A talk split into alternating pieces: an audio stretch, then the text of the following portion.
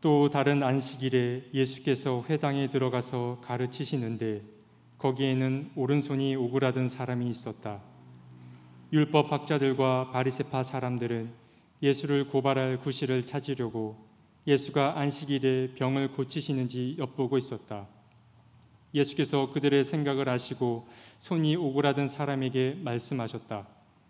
일어나서 가운데 서라. 그래서 그는 일어나서 섰다. 예수께서 그들에게 말씀하셨다. 너희에게 물어보겠다.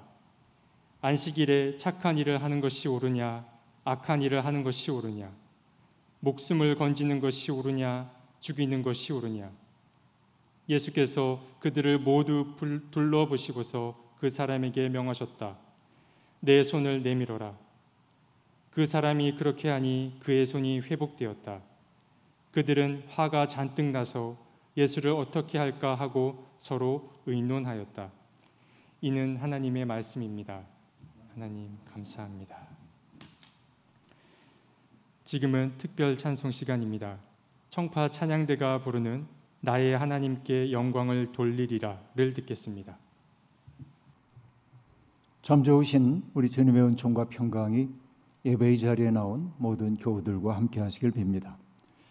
무덥다고는 하지만 이제 초속으로 부는 바람의 느낌이 조금은 달라진 것 같습니다. 아, 이제 금주 말쯤이 되면은 입추가 다가오지요. 뭐 가을이 오는 것은 아니지만은 그러나 가을의 느낌을 우리는 이제 느낄 수 있는 그런 때가 오고 있습니다. 그 때문일까요? 계절의 순환조차 하나님이 우리에게 주시는 은혜의 일부라고 하는 생각을 늘 하고 살고 있습니다. 생각보다는 많은 분들이 휴가지를 찾고 있다는 소식을 들었습니다. 아, 동해안이나 제주도나 남해나 이런 곳에 많은 피서객들이 몰리고 있다고 합니다. 아, 그분들도 안전하게 좋은 쉼을 누릴 수 있으면 참 좋겠습니다. 염천의 하늘 아래에서 아주 고달픈 노동을 이어가고 있는 이들을 생각하면 또 방역복을 입고 아주 늦은 시간까지 수고하고 있는 분들을 생각하면 휴식에 대해서 말하는 게 죄스러운 느낌이 들기도 하지만 어쨌든 삶은 이어져야 하니까 오늘 아, 휴식을 취하고 있는 모든 분들도 정말로 행복한 시간들을 누릴 수 있으면 좋겠습니다. 이맘때가 되면 늘 습관처럼 떠오르는 말씀이 있는데요. 주님께서 하신 말씀입니다. 선교 여행에서 돌아온 제자들을 맞아주면서 주님이 이렇게 말씀하셨죠. 너희는 따로 외딴 곳으로 와서 좀 쉬어라 라고 말합니다.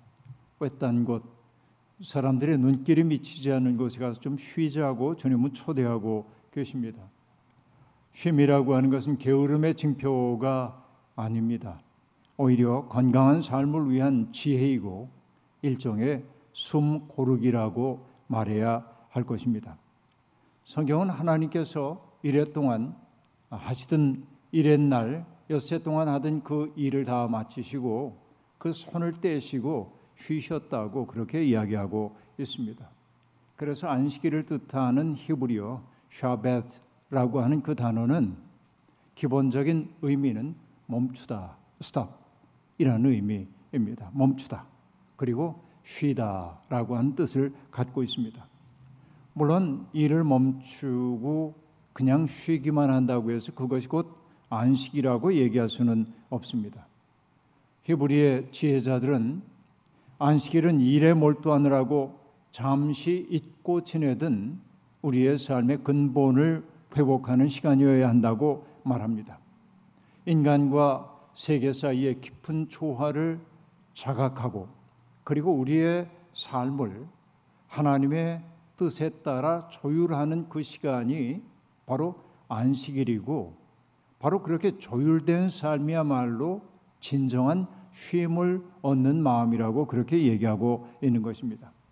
뭐 늘 인용되고 나는 아브라함 조사 헬셀이라고 하는 분은 안식일에 거룩함으로 들어가려고 하는 사람들에게 요구되고 있는 것이 있다고 이야기하고 있습니다. 안식일에 거룩함으로 들어가고자 하는 사람은 먼저 속물 근성, 곧 시끌시끌한 흥정과 수고의 멍에를 내려놓아야 한다라고 말합니다. 아, 이익을 계산하고 손해를 예민하게 계산하는 그런 흥정의 마음들을 내려놓는 게 안식일의 시작이라고 얘기하고 있습니다. 그리고 이어서 이렇게 말합니다. 불협화음으로 소란스러운 날들, 신경질을 부리며 맹렬히 타오르는 소유욕, 자신의 생명을 배반하고 야금야금 갉아먹는 상태에서 벗어나야 한다라고 말합니다. 가만히 보면 우리의 삶이라고 하는 게 우리 속에 깃들여 있는 하나님의 생명을 야금야금 갉아먹는 그런 일인지도 모르겠습니다. 그 일을 그만둘 수 있어야 한다는 겁니다. 그리고 말합니다. 우리는 한 주의 엿새 동안은 땅에서 이윤을 짜내며 이 세계와 씨름하지만 안식일에는 영혼 속에 심겨진 영혼의 씨앗을 각별히 보살핀다라고 얘기하고 있습니다. 바로 이것이 안식일의 의미라는 것이죠. 시인 오세영 선생님은 8월을 이렇게 노래합니다. 8월은 오르는 길을 멈추고 한 번쯤 돌아가는 길을 생각하게 만드는 달이라고 말합니다. 우리 맹렬히 뭔가로 올라가려고 하고 있었는데 8월은 그걸 일단 멈추고 돌아가는 길을 생각해야 한다고 말하고 있습니다. 정말 그렇습니다. 지금은 이익과 손해를 계산하는 마음 잠시 내려놓고 남들보다 더 많은 것을 누리고 살겠다고 정신없이 광적으로 질주하던 삶에서 벗어나 우리의 영혼 속에 심겨진 아름다운 것들을 발견하고 또 그것을 정성스럽게 가꾸어야 하는 때입니다. 예수님은 하나님 나라에 대해서 가르치시면서 밭에 감추인 보화 이야기를 하셨죠. 여러분 모두 기억하시리라 생각합니다. 밭에 감추인 보화라고 얘기하면 여러분 뭔가 땅을 파다가 일확천금하는 그런 꿈을 우리는 꾸게 마련입니다. 그러나 따지고 보면 밭에 감추어 있는 보물은 먼데 있는 것이 아니라 우리의 내면 속에 이미 있는 것인지도 모르겠습니다. 사랑, 친절, 온유, 자비함, 공감의 마음, 경외심 이런 것들이 우리 속에 깃들여 있는 가장 아름다운 보물들입니다. 그것은 값으로 환산할 수 없는 가치를 가지고 있는 것들입니다. 하지만 사람들은 그것들은 도외시한 채 어떻게 보면 덜 중요한 것들에 온통 마음을 빼앗겨서 그 외부적인 것들을 얻기 위해 질주하느라 삶을 낭비하기도 합니다. 보물을 바깥에서만 찾는다는 말입니다. 여러분 잘 아시는 성 어거스틴 고백록에서 이와 유사한 이야기를 한 바 있습니다. 흔히 사람들은 높은 산봉우리, 망망한 바다의 물결, 넓은 강의 흐름, 끝없는 대양, 별의 운행을 구경하러 여행을 떠납니다만 자신들에 대해서는 까맣게 잊어버리고 있는 것입니다. 라고 말합니다. 여러분 이것은요, 고백록에 나오는 이야기이지만은 이 구절은 14세기 이탈리아의 시인이면서 인문학자였던 이 페트라르카라고 하는 사람을 통해 널리 알려진 말입니다. 어느 날 그는 자기 동생과 함께 프랑스 남부에 있는 아, 방투산이라고 하는 산에 올라갔습니다. 산 위에 올라가지고 대자연의 파노라마를 바라보면서 그는 황홀했습니다. 그러다 그는 잠시 다리 쉼을 한 후에 늘 가지고 다니던 어거스틴의 고백록을 꺼내서 어떤 대목을 읽기 시작했습니다.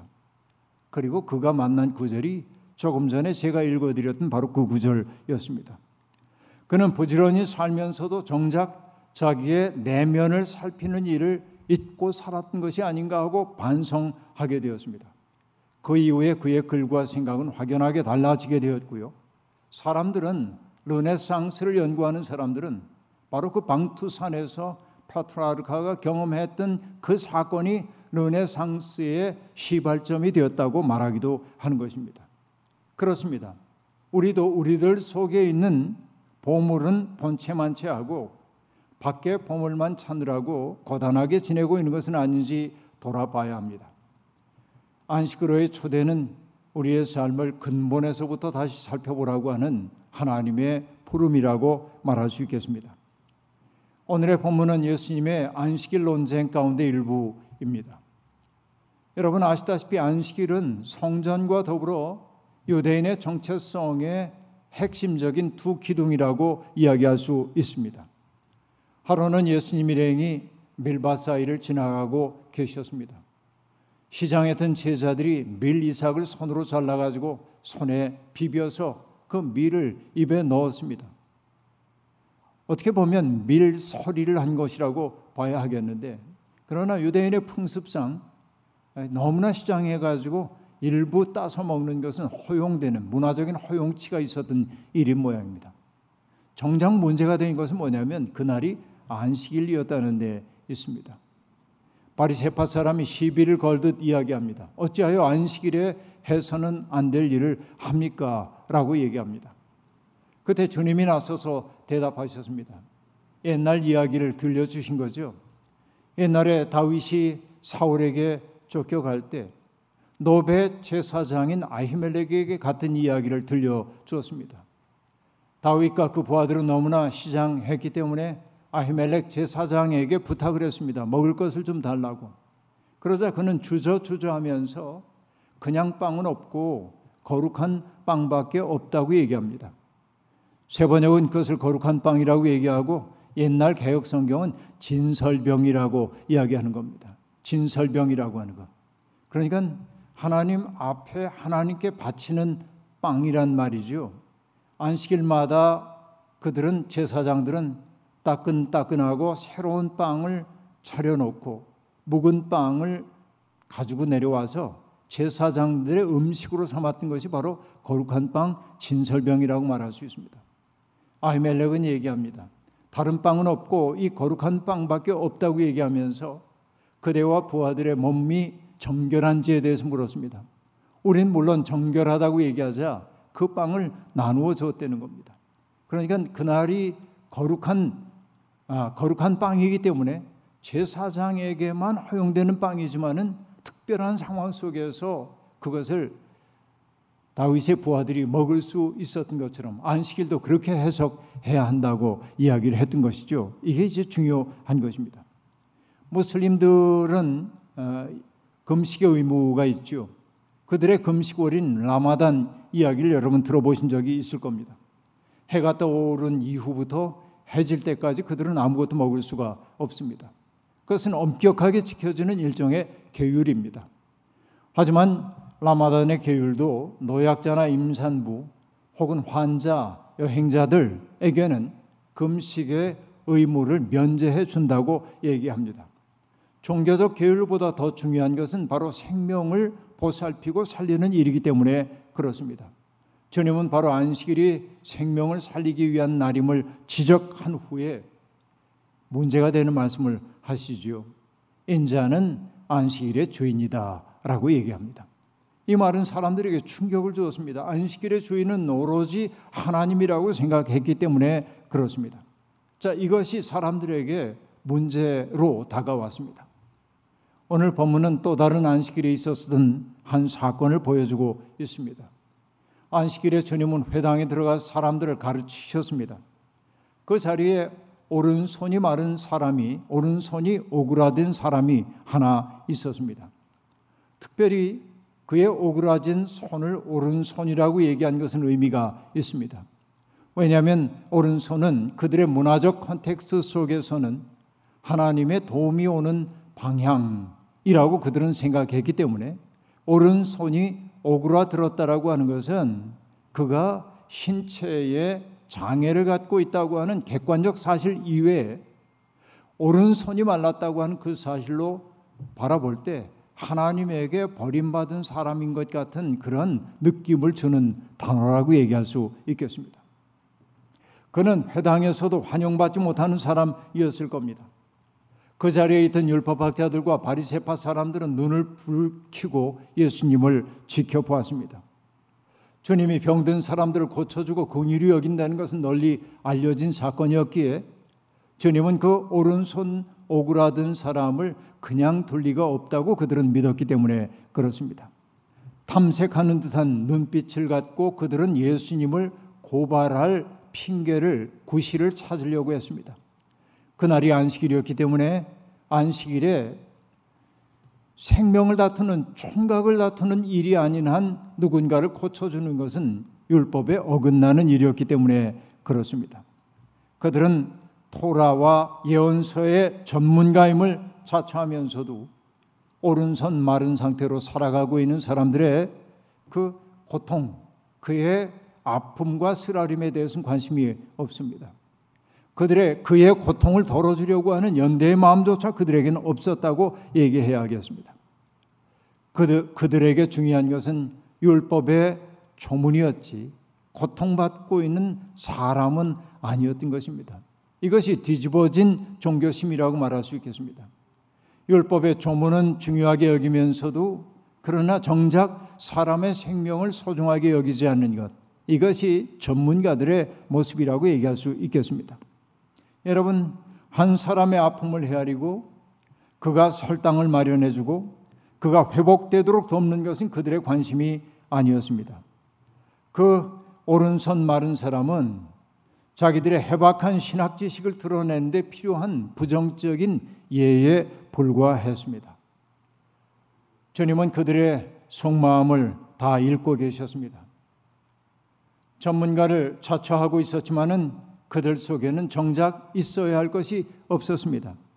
바로 하나님의 마음 말입니다. 주님은 사람들의 시선이 자신에게 향하는 것을 잘 알면서도 아니 그것을 잘 알기 때문에 손이 오그라든 사람에게 말씀하십니다. 일어나서 가운데 서라. 그는 더 이상 사람들의 무관심 속에 방치된 저주받은 사람이 아닙니다. 사람들의 속 생각을 드러난, 드러내는 깃발처럼 그는 회당 한복판에 우뚝 섰습니다. 긴장이 고조되었을 겁니다. 투명 인간 취급을 받고 있던 사람이 모습을 드러낼 때 사람들은 긴장하게 마련입니다. 그때 주님은 지도자연 하는 사람들을 향해 질문을 던지십니다. 너에게 물어보겠다. 안식일에 착한 일을 하는 것이 옳으냐? 악한 일을 하는 것이 옳으냐? 목숨을 건지는 것이 옳으냐? 죽이는 것이 옳으냐? 그것은 누가 듣더라도 답이 분명한 질문이었습니다.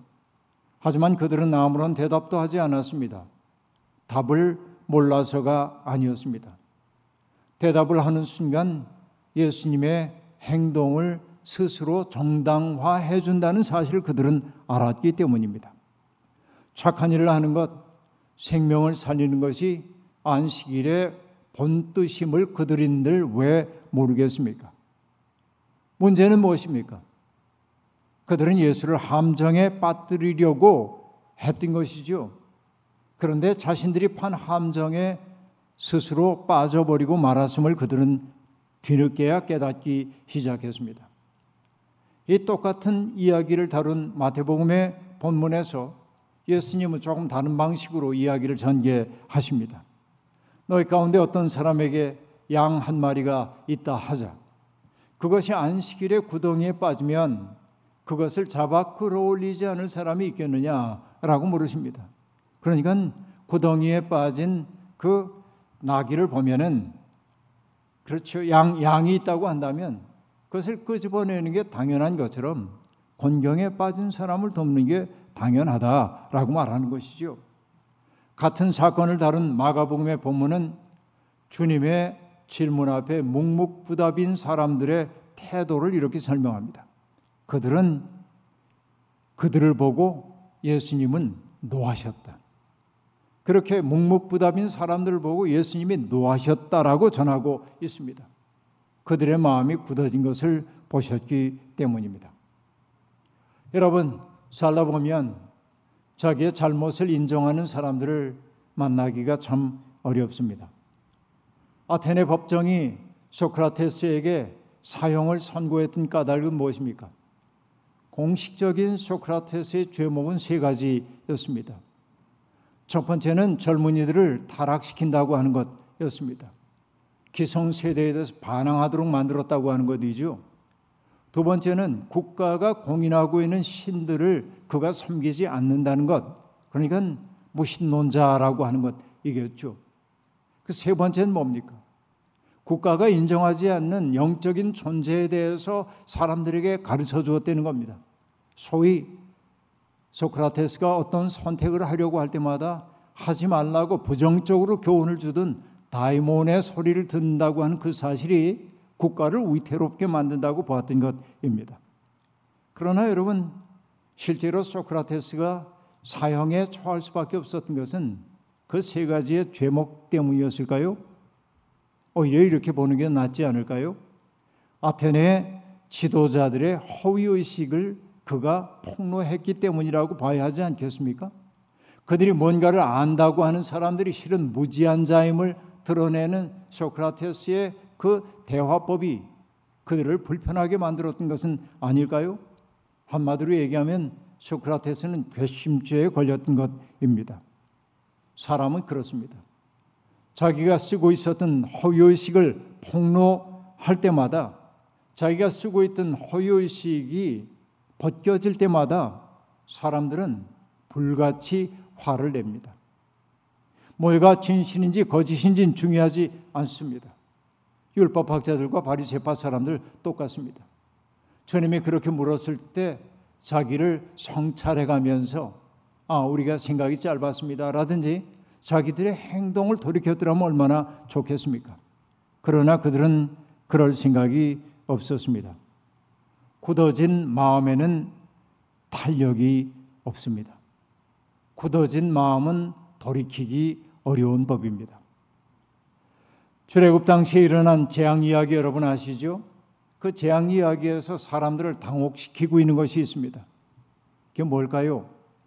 하나님께서 바로의 마음을 강팍하게 만들었다라고 하는 말입니다. 그럼 바로가 그렇게 뭔가 고집을 부린 것은 하나님 책임이지 바로의 책임은 아니라고 사람들은 그렇게 이해를 하고 있습니다. 문자적으로 그렇게 말하는 것이죠. 그러나 여러분 그 말은 하나님의 의지가 바로를 그렇게 만들었다는 뜻 아닙니다. 바로의 굳어진 마음은 하나님의 새로움을 받아들일 생각이 없었다는 것을 그렇게 표현했을 뿐입니다. 굳어진 마음은 탄력을 잃어버린 마음에 회복되기 어려운 마음이라고 말해야 하겠습니다. 주님은 깊은 침묵 속에 사로잡힌 사람들을 둘러보시고는 회당 한복판에 서 있던 오른손 오그라든 사람에게 말씀하십니다. 내 손을 내밀어라. 그 사람이 그렇게 하자 그의 손이 회복되었습니다. 주님의 말씀에 응답한 것은 오직 이 사람뿐입니다. 죄인 아닌 죄인이 되어 숨죽인 채 살던 사람, 언제나 다른 이들의 행복을 드러내기 위해 부정적으로만 소환되던 사람, 그가 기적의 주인공이 되었습니다. 그 놀라운 이적을 본 사람들은 하나님께 영광을 돌려 마땅했습니다. 손이 회복된 사람의 등을 토닥여 주면서 정말 잘 됐다고 기뻐해야 할 일이었습니다. 그러나 그 전문가들은 그렇게 하지 않았습니다. 오히려 화를 냈습니다.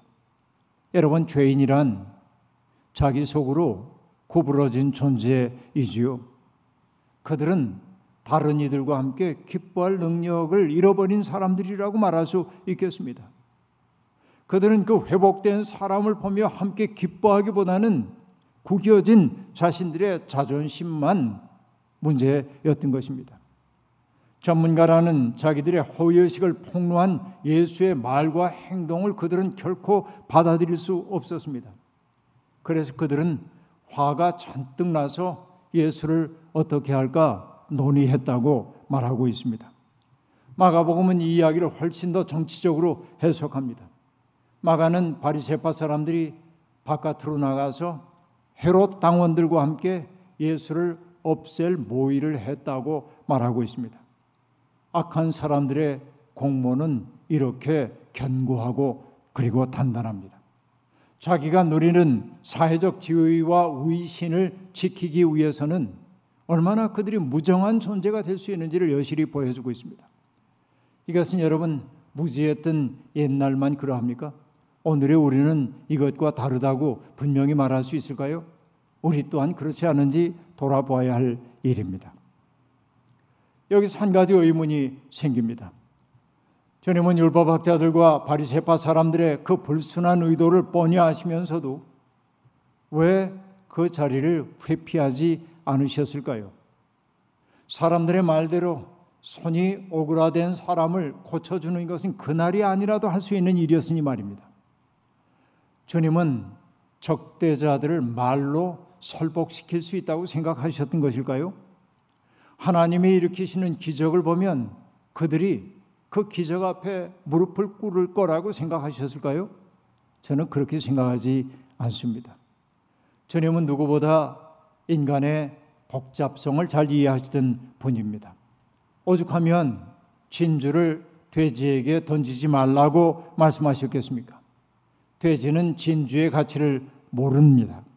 주님은 그런 사람이 있다고 그렇게 말씀하신 겁니다. 전략적으로 보더라도 주님의 처신은 다소 위험해 보입니다. 그 사회의 지도자연 하는 사람들과 좋은 관계를 유지하면서 조금씩 조금씩 당신의 뜻을 펼치셨더라면 얼마나 좋았을까 하는 생각이 들기도 합니다.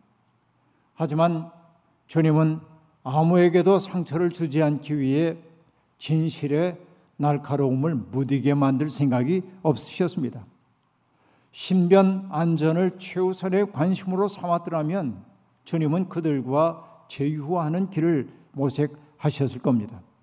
그러나 주님의 관심은 안전이 아니라 진리였고 생명을 풍성하게 하는 것이었습니다. 그 때문에 주님은 그것이 함정인 줄 알면서도 터벅터벅 그 덫 속으로 걸어 들어가셨습니다. 잔뜩 주눅이 들어 살고 있는 오른손 마른 사람, 에게 삶의 희망을 회복시켜 주기 위해 주님은 위험을 무릅쓰셨다 하는 말씀입니다. 바로 이것이 그리스도의 길입니다. 바로 그것이 십자가의 길이기도 합니다. 오늘의 성경 본문은 숨어서 엿보는 이들과 사람들의 한복판에서 숨김없이 말하고 행동하는 예수님을 나란히 보여주고 있습니다. 누가 어둠이고 누가 빛인지가 확연하게 드러나고 있습니다. 전문가들의 적대감은 깊어졌지만 침묵하고 있는 다수는 진실이 어디였는지를 분명히 보았을 것입니다. 그 지도자들에 의해 언제나 가르침을 받아야 하는 사람으로 취급되고 있던 사람들은 바로 예수 그리스도를 통해서 새로운 희망의 싹이 내면 속에 자라기 시작했을 겁니다. 하나님 나라는 그렇게 보이지 않는 곳에서 보이지 않는 방식으로 자라는 법입니다. 취약한 이들과 함께하기 위해 기꺼이 모험에 뛰어들고 그 결과는 사랑으로 감내하는 것. 바로 이것이 예수 그리스도께서 보여주신 삶입니다. 고통받는 사람을 가슴에 품고 뜨거운 사랑으로 보살피시는 그 예수님의 삶 속에서 우리는 하나님 나라가 구현되고 있음을 보고 있습니다. 주님이 앞서가신 그 길을 우리도 걸을 때 우리 또한 어둠을 찢고 빛을 낳는 사람들, 별을 낳는 사람들이 될 수 있을 겁니다. 세상이 어둡다고 탄식만 하고 있지 마십시오. 어둠을 만들고 있는 누구누구를 가리키면서 저 사람 때문이라고 말하지 마십시오.